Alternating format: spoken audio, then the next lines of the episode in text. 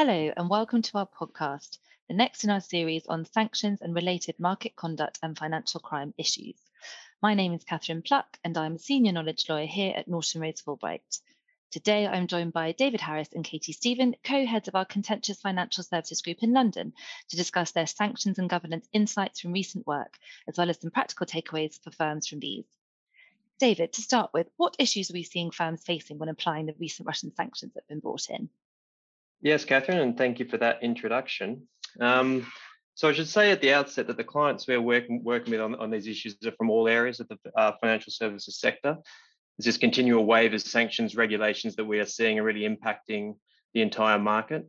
And while the sanctions that hit the headlines are sort of very much focused on a joint approach by the EU, UK, US, um, and other countries, when you actually look at the detail, there are a number of key differences in the scope of designations of individuals and entities, and also the approach to the way in which the prohibitions are drafted, which we're really seeing sort of a patchwork approach uh, that, that, that is being applied to the various wind down periods, the general licenses and, and, and guidance from the authorities, uh, or in some, in some cases, uh, no guidance at all, uh, which is causing even more confusion. So what we have been doing um, is a lot of preparing detailed analysis for our clients. So comparing the newly implemented sanctions by the EU, UK, and US. And to take just one example in relation to the various Russian financial uh, institutions, which are now subject to a varying degree uh, of, of sanctions, we're finding that some institutions may be subject to an asset freeze under one regime and subject to the less restrictive uh, sectoral sanctions or, or, or, not listed at all um, other under other regimes. Um, so, for example, you may have a bank who is designated as a, an SDN or an asset freeze target in the US, which is the strictest uh, of the prohibitions. Uh, they may be not listed in the EU, uh, but on the prohibited list for SWIFT services, uh, and then not designated or listed in the UK at all. Um, so this patchwork approach, which I referred to earlier, is making it very difficult uh, for regulated firms to map their potential exposure and, uh, and really address their sanctions risks uh, across multiple jurisdictions. Yeah, that's really interesting, David. And I think on the governance side, in terms of what steps firms and senior management can be taking now, it really emphasizes the need to have a robust governance framework in place and ensuring that relevant individuals from the different jurisdictions are involved in decision making on the approach in respect to particular clients, and that there's a, an agreed coordinated and consistent approach.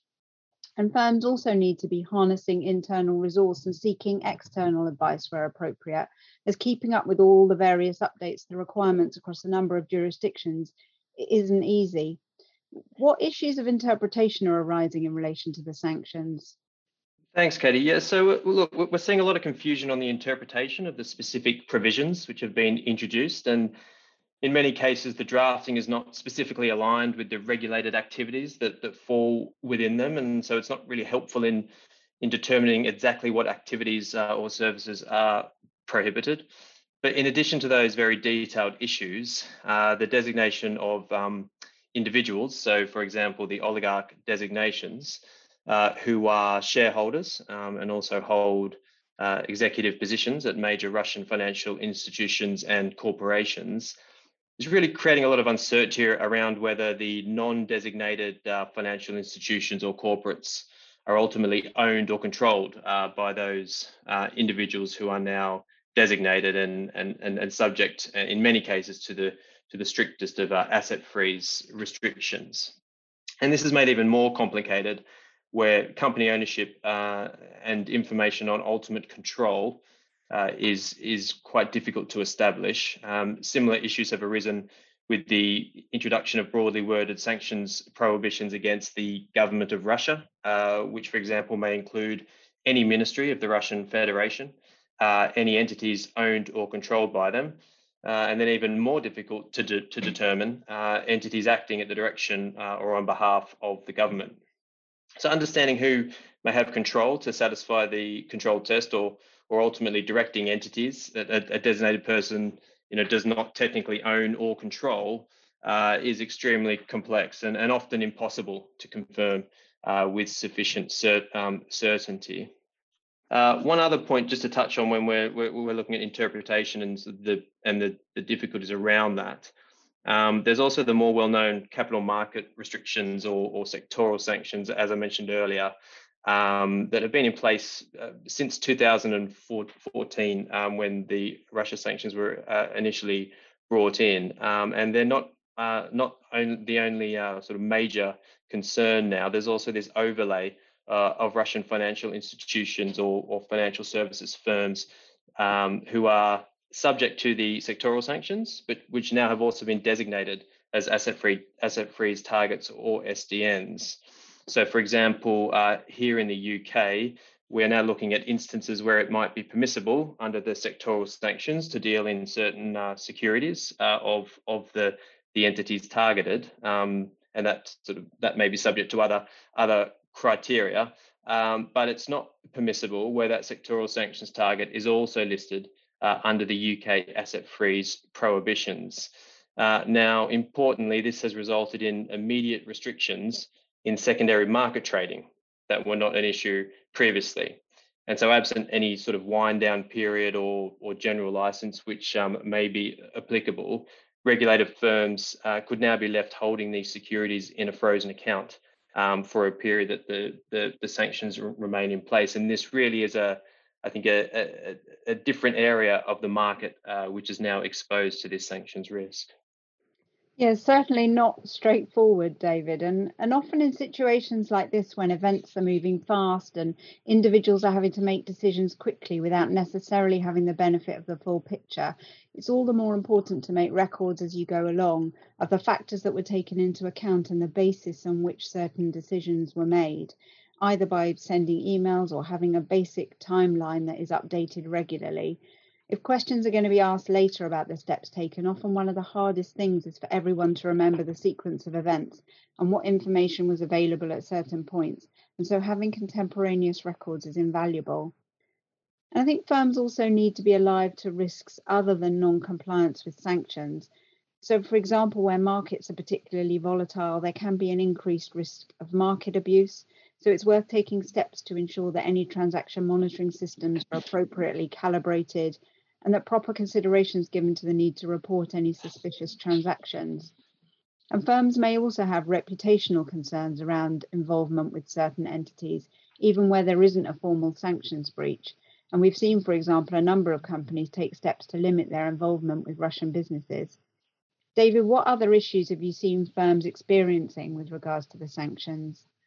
Yeah, I think one other uh, area just to just to uh, briefly touch on, we've seen some instances with clients where um, reviewing the new restrictions um, and assisting with you know, the risk assessments across uh, their Russia exposure. It's actually brought up issues with how the business has been complying with prior sanctions regimes. Um, I mentioned the the Russia sanctions, which have been in place since since 2014. Um, these sorts, of uh, issues may lead to a need to undertake reviews of certain clients or transactions uh, and making sure any subsequent uh, internal investigations are properly structured uh, and, and run from the outset um, as soon as these, these issues do arise. Yes, agreed. I think regulators are certainly going to expect firms and senior managers to grasp those nettles and look into any historic issues so that relevant lessons can be learned and enhancements made to procedures if, if that's necessary. And if you're going to conduct a review, there's quite a few things uh, to think about in terms of considering the governance and the best approach to the review. And it's worth also thinking about the application of legal privilege and about having an internal working group, avoiding conflicts, putting together terms of reference so you're clear on what the review is looking at and what the output's going to be. And remember also that at some stage, the decisions that are being made now might also become the subject of a look back exercise or even an investigation. So it's worth thinking about how you'd evidence the steps that are being taken to respond to the changing sanctions requirements. And again, making sure that you have good practices around things like record keeping. David, what sort of issues are we seeing in relation to individuals? Yeah, and this is um, this is a really important question. I, I, look, I think in addition to the obligation of regulated firms to comply with applicable sanctions regimes, uh, it is worth keeping in mind that individuals, so for example, senior managers, must comply with sanctions regimes in their home jurisdiction wherever they are located. So, for example, EU, UK, and, and US nationals are still required to comply with their respective sanctions regimes, uh, regardless of location. So, as a practical measure, uh, the relevant individuals may need to recuse themselves uh, and not be involved in any board discussions, decision making, signing of documents, those sorts of uh, processes. Um, and uh, particularly in, in circumstances where that could, or having some involvement at that level, uh, could expose them to individual legal li- liability. So uh, there may be a, a, transaction being undertaken which is permitted for an EU bank to undertake, but not that UK individual. And that comes back to the patchwork approach of the of the implementation of the sanctions that I that I referred to earlier, and needing to to navigate through those differences, which needs to be done at the at the uh, individual level as well as, as, well as the firm level. And and I think this could become increasingly difficult to navigate as the EU, UK, and US sanctions expand in different ways uh, and are only becoming more complex. Yeah, I think that's right. And and also it's worth senior managers bearing in mind the wider regulatory risks and making sure they're taking reasonable steps to avoid breaches by their firms so things for them to think about would include making sure they're sufficiently informed and that any delegation is appropriate, ensuring an appropriate level of debate and challenge in internal committees and meetings, and that that is all appropriately recorded, and taking collective responsibility rather than relying on one particular person, and ensuring that relevant responsibilities are clearly allocated and recorded. Sometimes it can help to have a decision or action tracker and make sure the team is disciplined about working through that and updating it and being proactive in terms of looking into any issues, including taking advice where that's appropriate. Thank you, Katie, for those practical takeaways, and also David for discussing some of the lessons learned from your recent experience advising on sanctions related issues. Um, as David and Katie have highlighted, this is a fast moving area, and as a result, we'll be closely following developments. So do keep an eye out for future podcasts and on our Regulation Tomorrow blog for updates. In the meantime, thank you for listening.